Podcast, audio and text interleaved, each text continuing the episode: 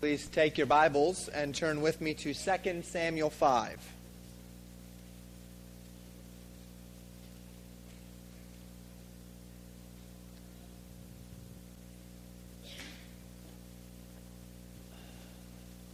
Second Samuel 5, Hope's Blessed End.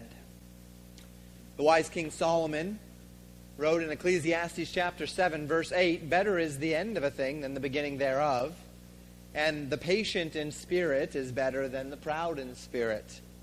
These words are intended to direct those who fear God into the great virtue of patience, waiting upon God for his reward. Of all the lessons on patience in the Bible, there is certainly uh, no life that teaches us the lesson of patience better than the life of David.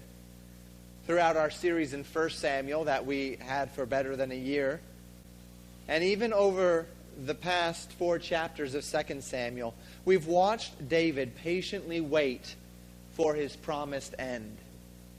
David encouraged himself in Psalm 62, saying in verse 5, My soul, wait thou only upon God, for my expectation is from him. This morning we learned lessons from Luke chapter 1 on faith. Encouraging each other to strengthen our faith. That faith is the substance of things hoped for, the evidence of things not seen. And this evening, as we walk through 2 Samuel 5, we're going to come across a huge moment in the life of David. It won't be the biggest moment, and he's had some big ones already, right? I mean, you're talking David and Goliath. It's a pretty big moment.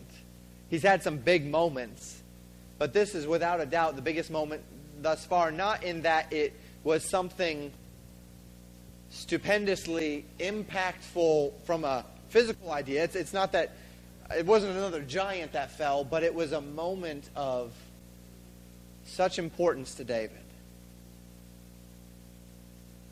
The verse will come and go with fanfare. Does not contain any major point of controversy or any heavy doctrinal importance. It's a simple statement of success, but of success that was long awaited.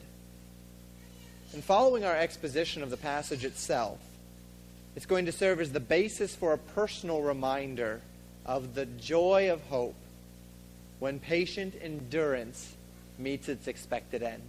I hope it'll encourage you this evening as we walk through the text. So please look with me in uh, 2 Samuel 5 at verses 1 and 2. Then came all the tribes of Israel to David unto Hebron, and spake, saying, Behold, we are thy bone and thy flesh. Also in time past, when Saul was king over us, thou wast he that led us out and broughtest in in Israel. And the Lord said to thee, Thou shalt feed my people Israel and thou shalt be captain over Israel. Remember the context of this passage. Ishbosheth has been betrayed and murdered by two of his trusted captains. We learned about that last week. When those captains brought the head of Ishbosheth to David, David had them destroyed for their wicked treachery. Thus it was that both Abner, the captain of Israel's armies, and, and, really the true leader of Israel in many ways, and Ishbosheth, the son of Saul, the king of Israel, were dead. Now, the plan to broker a, a peace, an accord between Israel and David, had already been in place through Abner before his untimely death. So now the tribes come to, Israel, to, to David themselves, the tribes of Israel, the heads of Israel, they come to David and they initiate this relationship. They continue this relationship with him themselves. Now, interestingly enough, they recognize that even when Saul was their king, and then Ishbosheth after him, it was David who had protected them from the Philistines. It was David who had been the nation's guardian. Remember in 1 Samuel 22 when David was in the safe house, the hold they called it in Mizpah, and God told him through the prophet Gad that he should not stay in the hold, but rather he should go back into Judah. That was a long time ago, uh, so maybe you don't remember. It It wasn't a a big deal at the time. But God said, You cannot stay here. He had just dropped his family off, and now he's in the hold. It's just called the hold. We'll see the hold come up again. He's in the hold, And God says, You can't stay in the hold. You need to go. You need to get into Judah. You need to be there. We mentioned in that series that God was doing this so that David could be among the people, protecting the people, building the goodwill of the people. Well, the people didn't miss it.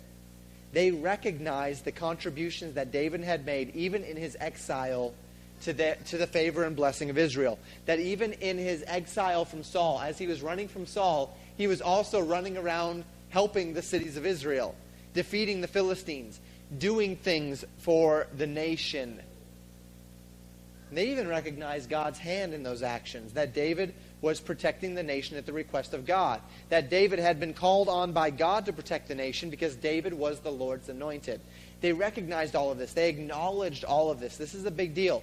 They were effectively saying, We know that, that, that from, from the point that you were anointed king to the time that Saul died, Saul was not supposed to be on the throne, David was. We recognize that Ishbosheth was never supposed to be on the throne. You were supposed to be. You were our protector. You were the anointed of the Lord. You were the one that the Lord said to feed, feed your people Israel. And now, what better option do we have than to come to you? Verse 3. So all the elders of Israel came to the king to Hebron.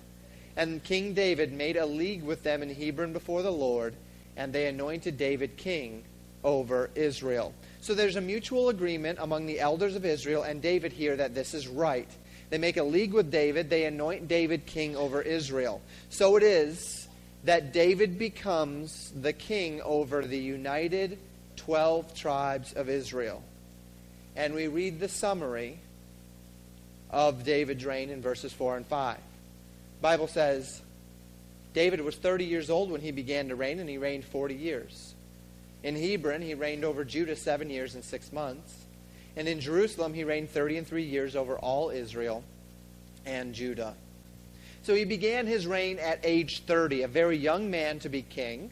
But he begins his reign at age 30, which means he would have been 37 to 38 years old when he becomes king over all of Israel, all 12 tribes. 40 years David was king seven and a half of them as king of, he- uh, king of uh, Judah and Hebron, then the other 33 years as the king of all Israel in Jerusalem. Now, David's first act as king was to take Jerusalem as his capital. It is likely that he had been contemplating for some time, even perhaps in his exile, certainly once he was king in Hebron, he'd been contemplating for some time where he wanted his capital city to be. Saul had Gibeah. Um, that was his hometown, and it became his capital. Certainly, David didn't necessarily want to be there. Where was David going to make his capital? Hebron wasn't really a great place for a capital because it was rocky, it was hilly, it wasn't very accessible. It's well defensible, but not very accessible. Jerusalem, and it wasn't very centralized either. Jerusalem was, was an ideal spot with one problem. Jerusalem at this point was not in the hands of Israel. Israel didn't live there. People of Israel didn't live there. The city was right on the border of the inheritance of Judah and Benjamin, so that it's possible that the two tribes actually divided the responsibility of the city in half. Now, historically, the city had been occupied by a people group called the Jebusites. We read about this in Joshua 15:63.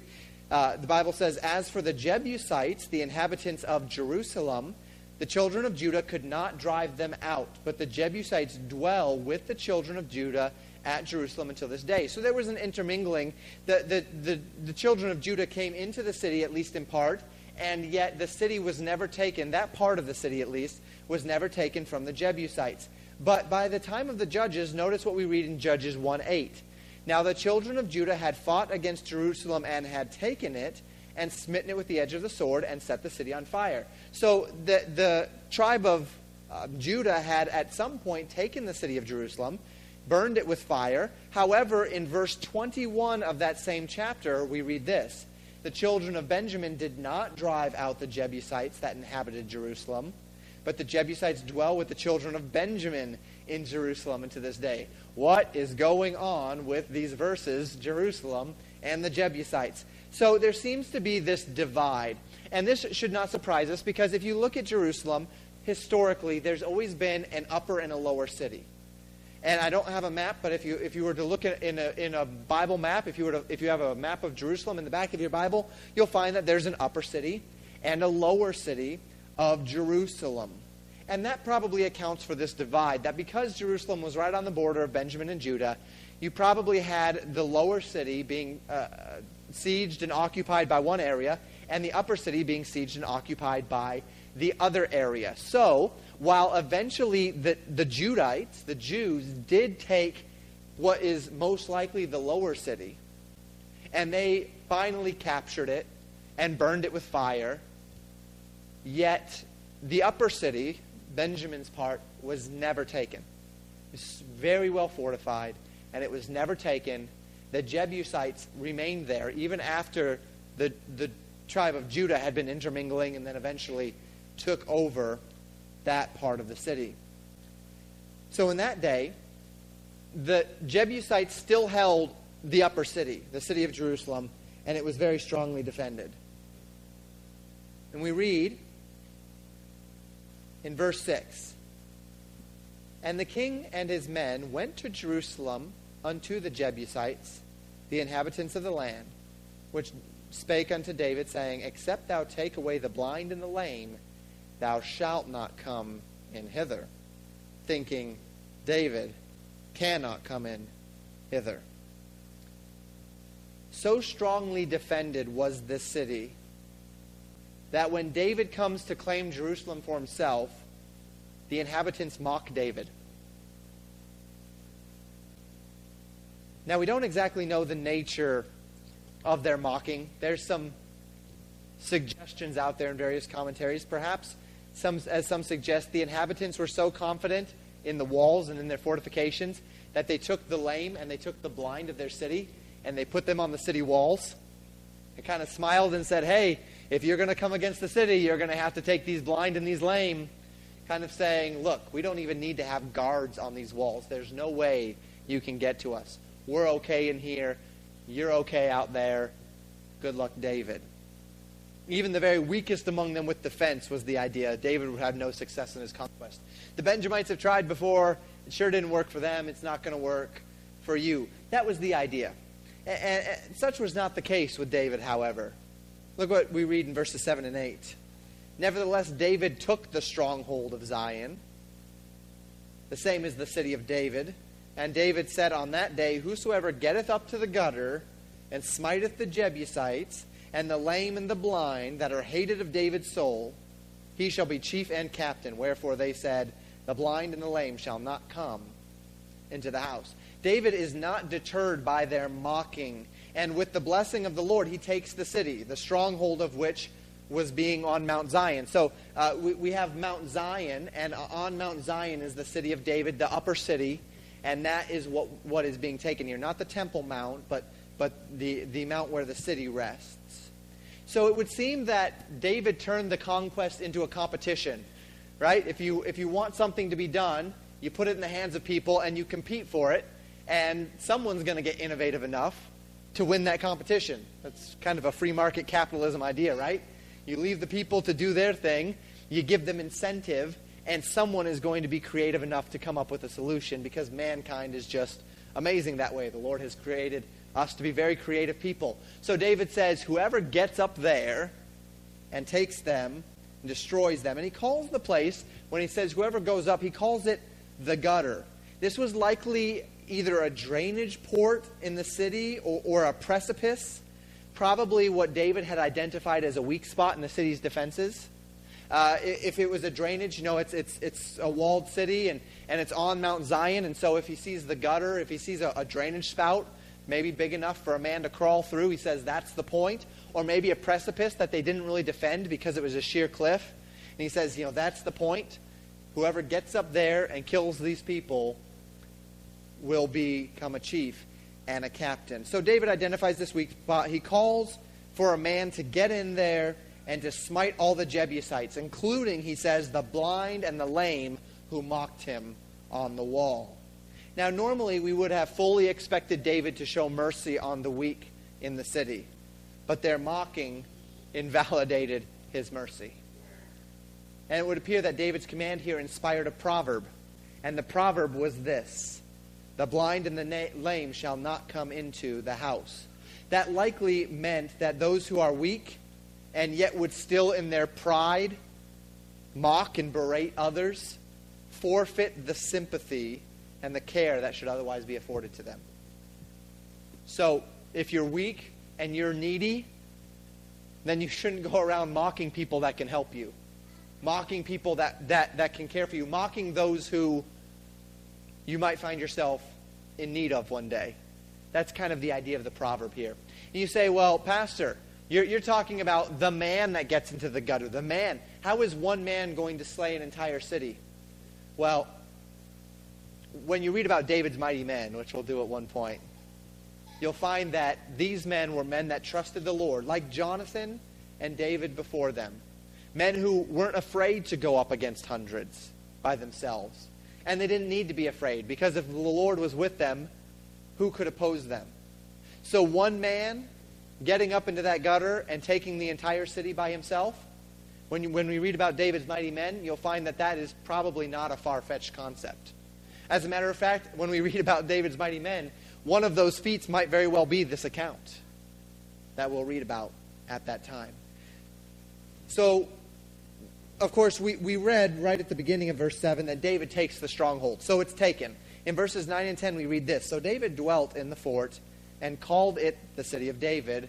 And David built round about from Millo and inward. And David went on and grew great, and the Lord of God of hosts was with him. So David dwells in the fort. He takes the fort, which was the, the heavily fortified part. He calls that the city of David, Zion. And he begins to build up the city. The word Millo in Hebrew means citadel, which would have been an outer defensive structure in the city. So, most likely, that was the point that David began fortifying the city at the farthest point, at this farthest citadel, and then he began working his way toward the fort on the other end of the city. And that was how he began fortifying the city of David. David do, grew great, the, the scriptures tell us. Then the Lord blessed and enriched and established his kingdom. We read in verse 11 that the reputation of David became great, it began to spread. Verse 11 says, And Hiram, the king of Tyre, sent messengers to David, and cedar trees, and carpenters, and masons, and they built David an house. Now, the city of Tyre was to the northwest of Israel on the coast, and it was one of the most powerful and most beautiful cities of the ancient world. If you ever do any research on Tyre, Tyre was uh, uh, uh one of the best natural ports in the world. It was beautiful, and because it was built out over a land bridge, it was well defended. It was literally the gateway to the Middle East. Every ship went through it. Their commerce was incredible. They were powerful. As a matter of fact, in the book of Ezekiel, we read about the prince of Tyre, and God describes the prince of Tyre, who was the king, the, the king of Tyre in Ezekiel, as Satan. But the prince of Tyre is the, the actual king of the city and we read about its beauty and its strength, and God extols this city greatly for its beauty and its strength. He condemns it for its wickedness, but it was a powerful, beautiful city. It is now gone today. There's a place that still marks it on the map, but God, in the book of Ezekiel, promised that Tyre would be destroyed and never rebuilt, and indeed, that great, beautiful natural port remains unused today for its intended purpose because God has cursed that land. Hiram, however, would therefore have been a king of exceptional power and exceptional influence, exceptional wealth. For him to send David messengers and for him to send David gifts, to seek to build a friendship with David is officially recognizing that David has arrived, that he is something powerful, and Hiram wants David on his side. And that's a really, really big deal. So he sends David messengers, and he sends him cedar trees and carpenters and masons, and Hiram builds David a house to live in. He builds him a house. A beautiful place to live. Continuing in verse 12 David perceived that the Lord had established him king over Israel, and that he had exalted his kingdom for the people, for his people Israel's sake. It's finally here. The hope which David has waited for and longed for. He is king over Israel. Israel is strong. Israel is stable. Imagine the blessedness of that day for David. We'll come back to this in our application. Let's continue. Not all of David's choices could be wisdom, however. In verses 13 through 16, we read this And David took him more concubines and wives out of Jerusalem. After he was come from Hebron, and there were yet sons and daughters born to David, and these be the names of those that were born to him in Jerusalem Shemua, Shobab, and Nathan, and Solomon, Ibhar also, and Elishua, and Nepheg, and Japhiah, and Elishama, and Eliada, and Eliphalet.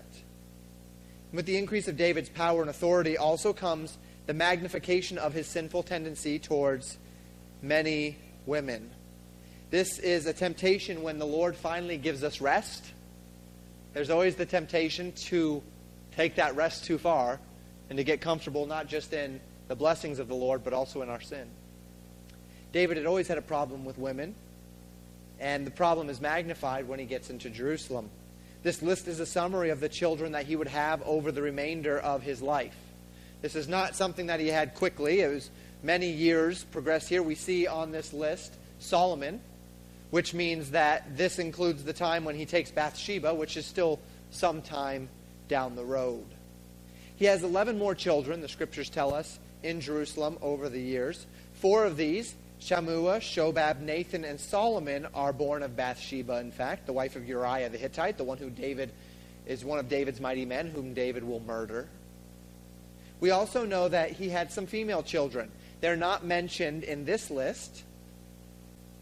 Two other sons as well are not on this list for whatever reason. They are mentioned in 1 Chronicles 3 if you want to compare and contrast those passages. Perhaps the reason why those sons are not mentioned in this list is that they died young. Maybe, in fact, one of those children mentioned in First Chronicles was that first child that died because of David's sin with Bathsheba. We don't really know why they're not on this list, but it's quite possible that it's because they died before they could become of consequence in the, in the nation. Well, the remainder of the tap, chapter tells tale of David's initial conquests of the Philistines. But when David, verse 17, heard that they had, uh, excuse me, but when the Philistines heard that they had anointed David king over Israel, all the Philistines came up to seek David, and David heard of it and went down to the hold. The Philistines also came and spread themselves in the valley of Rephaim. So the Philistines heard that David had established himself, and they come to destroy him. They can't allow David to become powerful, to unite Israel, not, not those dogs, the Israelites, right? They've got to be put down. They had not been le- legitimately opposed in the land since the death of Saul some eight years earlier, and they weren't about to just let David have, have, have a kingdom back. So David, hearing this, goes down to the hold. That's that same hold.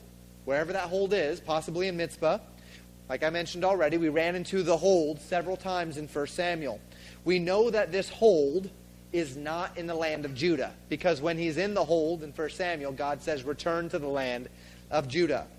I believe it was likely somewhere in the land of Moab where he dropped off his family. It was not a place, uh, it, was, it, was, it was certainly a place where David felt comfortable, where he felt safe, where he, he felt like he could defend easily, a command center of sorts. He could strategically plan there without threat. And while the Philistines are preparing for war, they're gathering in the, the, in the valley of Rephaim. David is in the hold. Now, the valley of Rephaim was on the backside of the city of Jerusalem, well into the inheritance of Judah. So I don't know if we could necessarily say that from Jerusalem the valley of Rephaim could be observed, but it's definitely very close. It's on the back side of Jerusalem is that valley, the valley of Rephaim.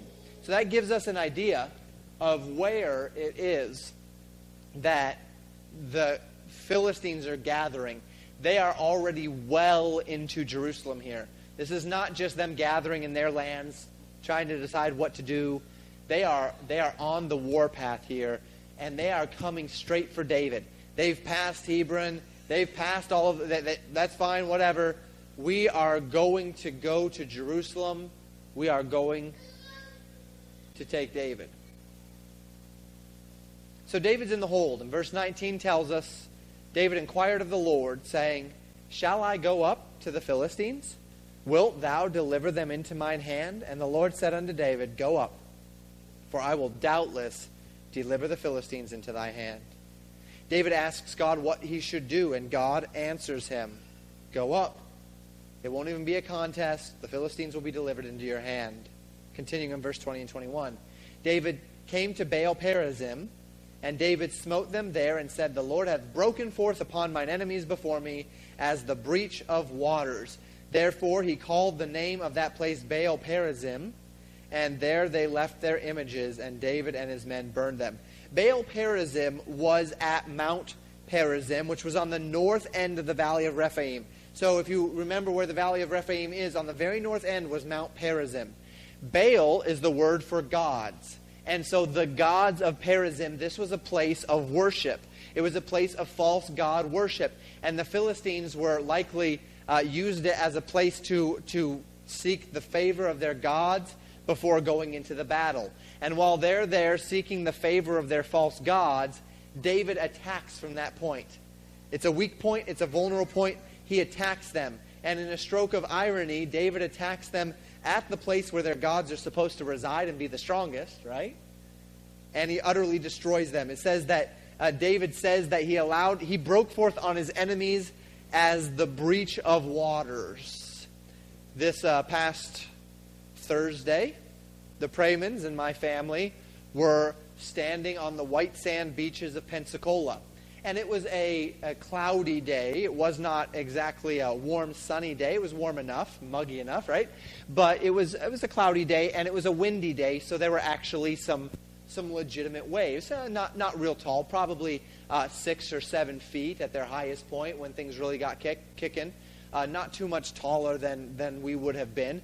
Uh, we couldn't go in the water. We didn't have clothes, and, and um, I, I, believe it was a red flag day anyway, so it wouldn't have been the wisest day to go into the water. But we were watching, and it's just incredible, is it not? If you've ever seen the, the waves, and, and it's not a lot of waves in Pensacola, but when, they, when they're rising and then they curl, and all of that water that's been curling just crashes down and you can hear it and, and you can feel it, and, and there's, there's force there as the water. I can only imagine what the big waves on the Pacific must be like when they swell and then fold over and crash. And there's just the power. And he says that, David says that he came upon them like the breaking of water and just scattered them and destroyed them, just smashed them.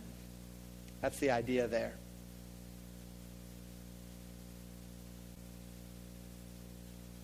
The Philistines were not dissuaded easily, however. There's a duplicate slide there, Matt, if you want to skip past the, the duplicate. The Philistines came, uh, verse 22 says, The Philistines came up yet again and spread themselves in the valley of Rephaim. So here they go again. Verse 23 And David inquired of the Lord. He said, Thou shalt not go up, but fetch a compass behind them and come upon them over against the mulberry trees. So David did what David does. He's doing well here as a young king. He's asking the Lord every time, every battle, what should I do, Lord? What should I do? He's, he's allowing each step to be guided by the Lord. The first time, God said, do it. Go after them. The second time, God said, don't go up against them. Go around to the back by the mulberry trees. Come up against them there. This likely would have been, again, located right on the edge of Rephaim.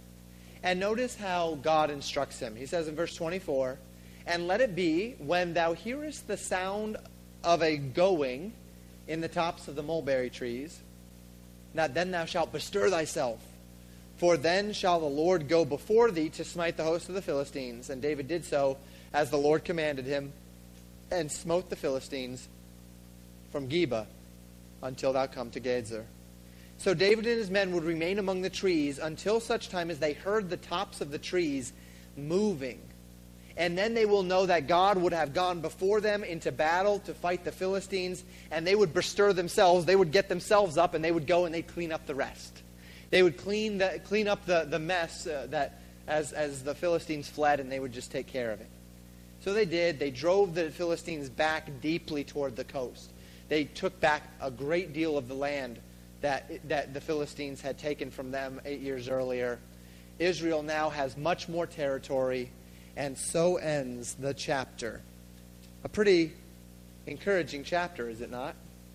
This chapter on David. And as we apply this evening, I'd like us to go back to the concept that we considered in verse 12, where we read this. And David perceived that the Lord had established him king over Israel, and that he had exalted his kingdom for his people Israel's sake. As we think of the day when the promises of God to David came to pass, we consider carefully the words that the Lord has established him king, that the Lord has exalted the kingdom. Do you see the emphasis here? God did the work. And in this emphasis, we find a beautiful concept, which should be the goal of our lives in every aspect. Consider with me some points this evening. We'll end up looking at four points in regard to hope's blessed end, waiting on the Lord. First being this waiting on the Lord is a process of patience. Waiting on the Lord is a process of patience. We know the Bible tells us to wait on the Lord. It's not always an easy thing to do, but we know we ought to. And we need to first understand that waiting on God is a process of patience. Waiting on God is the process of allowing God to bring about His will in our lives, to humbly seek the will of God through His Word, through His Spirit, and then with patience to wait on God's obvious timing, obvious will, obvious direction in the way that you should go. It is to serve God in what you do, what you know how to do now, while you are patiently waiting for God to bring about the things that you don't know. Several weeks ago, I preached a message from 2 Samuel chapter 2, verses 1 through 11, on inquiring of the Lord. In this message, I emphasized the ability that we have to know the will of God as we search the will of God through the Spirit. That, yes, we know God's Word, and that God's Word will bring us into a framework of blessing and understanding. And then it's the Spirit of God who directly leads us into the, the way that we should go in the individual decisions. You're not going to be able to open your Bible and determine whether or not you should buy that car explicitly. But the Spirit of God can explicitly tell you whether or not you should do so. Waiting on the Lord is what happens once you understand the will of the Lord in a matter. Like David, who knew he was to be king but didn't know when the will of God would give him the kingdom, we can know God's will, but be asked by God to patiently wait for Him to bring about the circumstances by which God's will is realized. The goal of waiting upon the Lord is that as we seek and identify His will, we are not content just to know what God's will is and then to bring it about ourselves, but to patiently wait for God to work His will in our lives that through the marks of divine guidance, God does not only point us in the way that we should go, but He tells us when we should go there, and sometimes He'll even pick us up and carry us there Himself. Waiting on the Lord is trusting God not only to reveal His will, but also to enable His will. Not only to say, I want you to go there, but also give you the means by which to get there. So it's a process of patience. But carefully note as I say that, number two, waiting on the Lord, however, is not a process of idleness.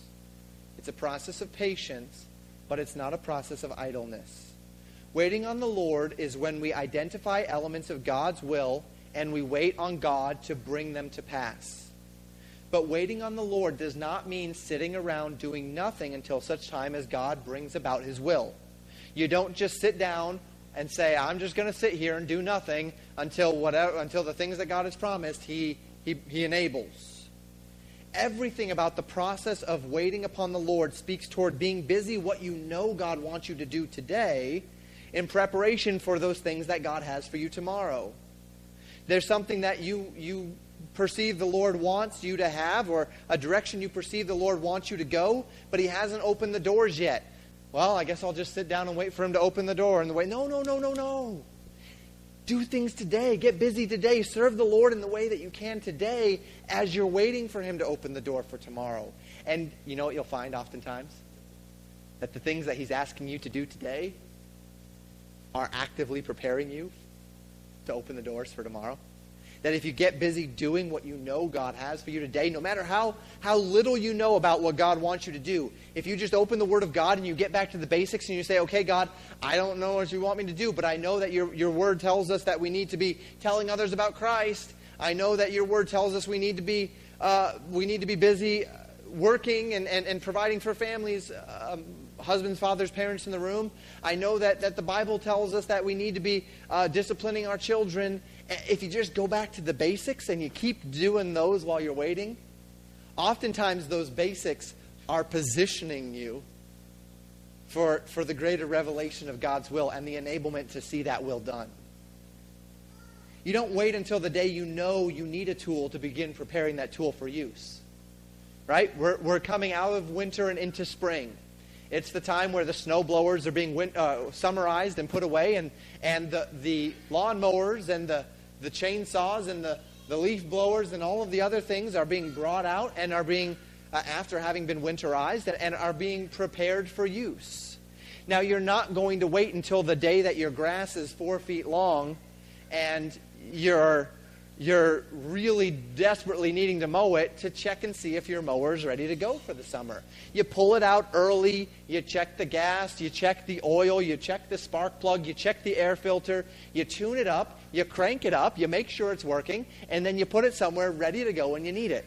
You prepare a tool ahead of time to be used when it's time.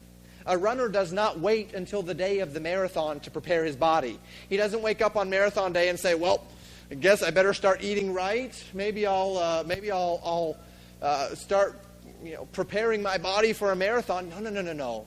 A runner says months ahead of time, I'm going to be running that marathon. I need to be eating right. I need to be, have a sleeping regimen. I need to drink this much water every day. I need to be stretching every day. I need to go for sh- smaller runs. I need to try different terrain. I need to get some, some good shoes. I need to be ready to go. Life is a series of steps whereby we pursue the will of God in active ways and in passive ways. We make ourselves the most usable and available tool that we can in eager anticipation of the time when God, through His Spirit, says, Go, I've got something for you. So you prepare yourself to share the gospel. You learn the gospel. Maybe you even practice sharing the gospel. You run it through in your mind so that the day that somebody is sitting next to you at the bus stop and they say, Wow, I just really wish I knew what happened to me when I die, you are ready. That's not the time where you pull out the how to share the gospel in 10 steps and start flipping through it, hoping you can figure something out to tell them. You, you're prepared, you're ready to go, and it's just all of the faithfulness of the past, the things that you know you can do today. God, I just want to share the gospel, but I don't know, I don't know the, what you would have me to do. Do you want me to go door knocking? Do you want me to go to the stadium? During the Twins games and just hand out tracts in front of the stadium? Do you want me to go to college campuses and just uh, hold up a big cross that says, Are you ready? and just be, be, be, be calling people unto dialogue? Do you want me uh, to go down and, and, and uh, be, do, do something for the poor, to the homeless, and, and give them a gospel tract with it or share the gospel? I don't know, God. You may not know. God, I know you want me to do something, but you haven't shown me what yet. But what can you do today? Well, while you're waiting for him to open the door, be busy about what you can do. Be busy about what you know. Learn the Word of God, memorize verses, practice engaging people. We make ourselves the most usable and available tool that we can, and we just prepare ourselves for God to say go. As God lightens our path to the ways He would have us to go, we take those steps in faith. Those steps give us both a place to serve and illuminates new directions to point our efforts. Each step along the way, we're growing in grace. We're being led into God's will. We're being prepared for what God gives us next. I, I don't necessarily want to use a personal example because it might come across as self exalting, but I, I, think a real world, world testimony of this might be helpful. So let me talk about my family's experience moving up here to Minnesota from Florida. When we lived in Florida, we had no idea what God had planned for us. I knew that I was heading into full time ministry, and that's really all I knew. I knew the burdens the Lord had placed upon my, heart. I knew the direction, non age segregated ministry.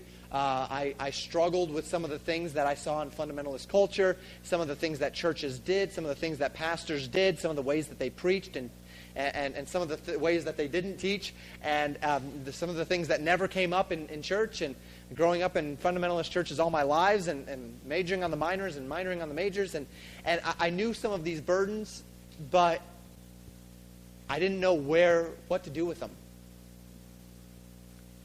So my wife and I living in Florida, not knowing what God had planned for us, and, and, and we just served Him where we were. I got my master's degree. We served at, at uh, our jobs and ministered to those who were there. All the while, we were saving money, anticipating whatever might be next, who knows? Little did we know that God would call us to this church.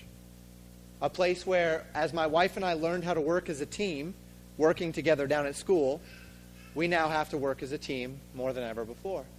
A place where, at the outset, the church could not guarantee us any salary. And yet that was okay because the Lord had blessed us with savings. Because we had just done what we knew how to do that day. Those years, we did what we knew how to do. We did what we could in preparation for whatever the Lord had for us. We wanted to buy a house so that we could set roots, but we knew we needed to rent first. Not having any discernible income is a real hindrance to being able to rent, right? You tell a person you want to rent the house and they say, Can we have your income? Well, goose egg. Sorry. I'm hoping that maybe we'll have income at some point, but we don't have any today. You think that that would be a hindrance? But, you know, God laid it upon the hearts of our landlord. We had the money in the bank, so they accepted our application. It wasn't perhaps the safest bet for them, but the Lord led them to do it. And He could because we had money in the bank and we had the capacity to pay rent, even though we didn't have a salary coming in necessarily. While we were in Florida waiting upon the Lord's timing, my wife and I simply busied ourselves doing what we could while we were there. We were busy ministering in the opportunities which God had given to us, and then we were busy doing whatever we could to prepare ourselves for whatever it was that God would have for us. And praise the Lord, He was able to use it. Now, that, again, I, I don't say that to try to be self exalting. I'm just giving you an example. This is, this is what we ought to be doing. Now, my wife and I haven't done that very well all the time. But in this case, as we just did what we knew to do, the Lord used it to prepare us for what He had for us later, even though we didn't know what it was. Being busy about what you know God has for you today, actively sanctifying yourself and keeping yourself in a state of preparation for whatever God might have for you next, waiting on God to bring it to pass. That's the idea. And when you do this, notice with me point three. So, first, waiting on the Lord, it's a process of patience. It's not a process of idleness. Point three, waiting on the Lord guarantees God's strength for God's calling. God does not lead you where he will not provide for you. Young people, we just went to college this past week to check it out, right? If you were to feel the Lord leading you there, God does not lead where he does not provide provide financially, provide emotionally, to suffer that Florida weather? Families, individuals, children, parents. God does not lead where he does not provide. God would not lead David to the throne of Israel without also providing for David the means by which to perform the responsibilities.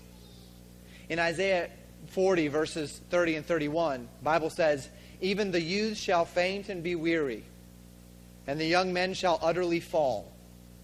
But they that wait upon the Lord shall renew their strength. They shall mount up with wings as eagles. They shall run and not be weary, and they shall walk and not faint. This is what it is to be strong in the Lord and in the power of his might. Not that we have this strength, but that as we wait upon the Lord, the Lord renews our strength. As we walk through this life, those whose expectation is upon God, those who wait upon the Lord, will without fail, in the day of direction, find the capacity to do what God has asked them to do. Because if God brought you there, He's going to take care of you there. You don't have to worry about that part. You don't have to worry about whether you can do it because if God brought you there, then you will do it through Him. The way of a man can only get him as far as his intellect or his strength or his charisma can take him. But the way of God can take a man as far as God will have him to go, regardless of himself. And this state of going God's way, going into God's will, through God's strength, leads us to a blessed and inevitable end. This is the end that we all want for our lives. Point four. Waiting on the Lord brings the fullest of contentment. When you've done something God's way, and you have the confidence of knowing that you are in God's will, so that you are operating in God's strength, you know what you'll find? Complete contentment. You might second guess your place but only until you look back and remember how you got there. You might question your ability, but only until your confidence in God leads you back to His will and therefore His enabling. Waiting on the Lord brings the fullest of contentment. That you know that where you are is where you ought to be. No second guessing, no confusion, no, I wonder what if. Because you know that God has brought you there. On the day when David finally received the kingdom, and Hiram, the king of Tyre, was building him a house, David knew beyond a doubt that God had established him. How did he know? Because David didn't take anything that God did not give him. David had the chance to kill Saul on multiple occasions and take the kingdom. He didn't do it. It added years to David's wait. But those were God's years, not his years. If God wanted David to have those years, David could rest in the confidence that he would have had them. God didn't give them to him, he waited. He didn't kill Abner when he had the chance. He didn't kill Ishbosheth. And in not killing these men, he added another seven and a half years to his wait. But those were God's years not his years. And David could rest in confidence that if God wanted him to have those years, God would have given him those years. Then came the day that the kingdom was finally his. No more challengers to his throne.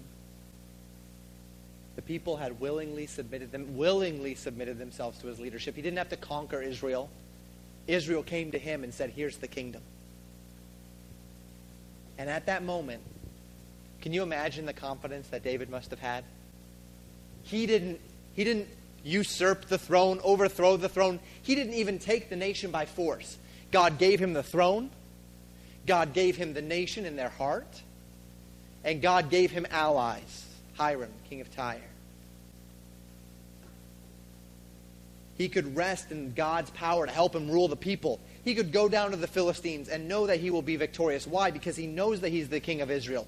He knows what that means. He knows that God will bless his people. And he knows that he is where he's supposed to be. So he has God's blessing. He could rest in the position that God had placed him in.